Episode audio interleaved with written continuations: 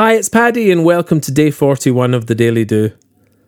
I've talked before of both the carrot and the stick of either leaning towards high expectations or running from self loathing, and how I've found that the middle ground of acceptance of reality and the desire to change from that point to be far more powerful in helping me to immediate actions, small but steady, and face forward to fear.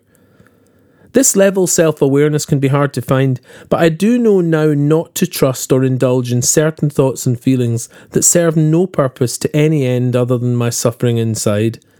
Jealousy, a dead end of deflation, suspicion and cynicism, a cul de sac of cancerous curiosity, anger, the poison in my cup, and fear, the ink in the ointment of my progress. But above all, and dragging all and any others with it, is self pity. Poor me, and why not? When will I, or if only I, never end elsewhere than down? Self pity is my kryptonite, and so accountability is my steel. It's all on me, my mantra. Whenever the voice of self absorbed sorrow wants me to wallow in the weeds, I remember Gary Vaynerchuk and his one word wisdom and? Yep, just and. Like this I'm exhausted, I work hard, and I loaded the dishwasher last night. And if only someone would just help me get on the ladder, then I'd show them how great I am and I'd really fly. And you get the picture. I love this and use it often to fire straight into the heart of self pity with the opposite action of what it's longing for.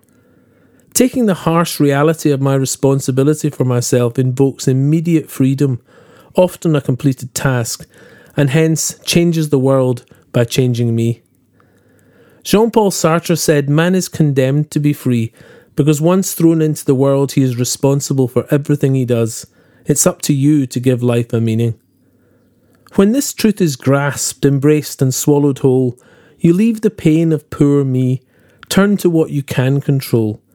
Up in its face you rise, aware that it's only you you are fighting through.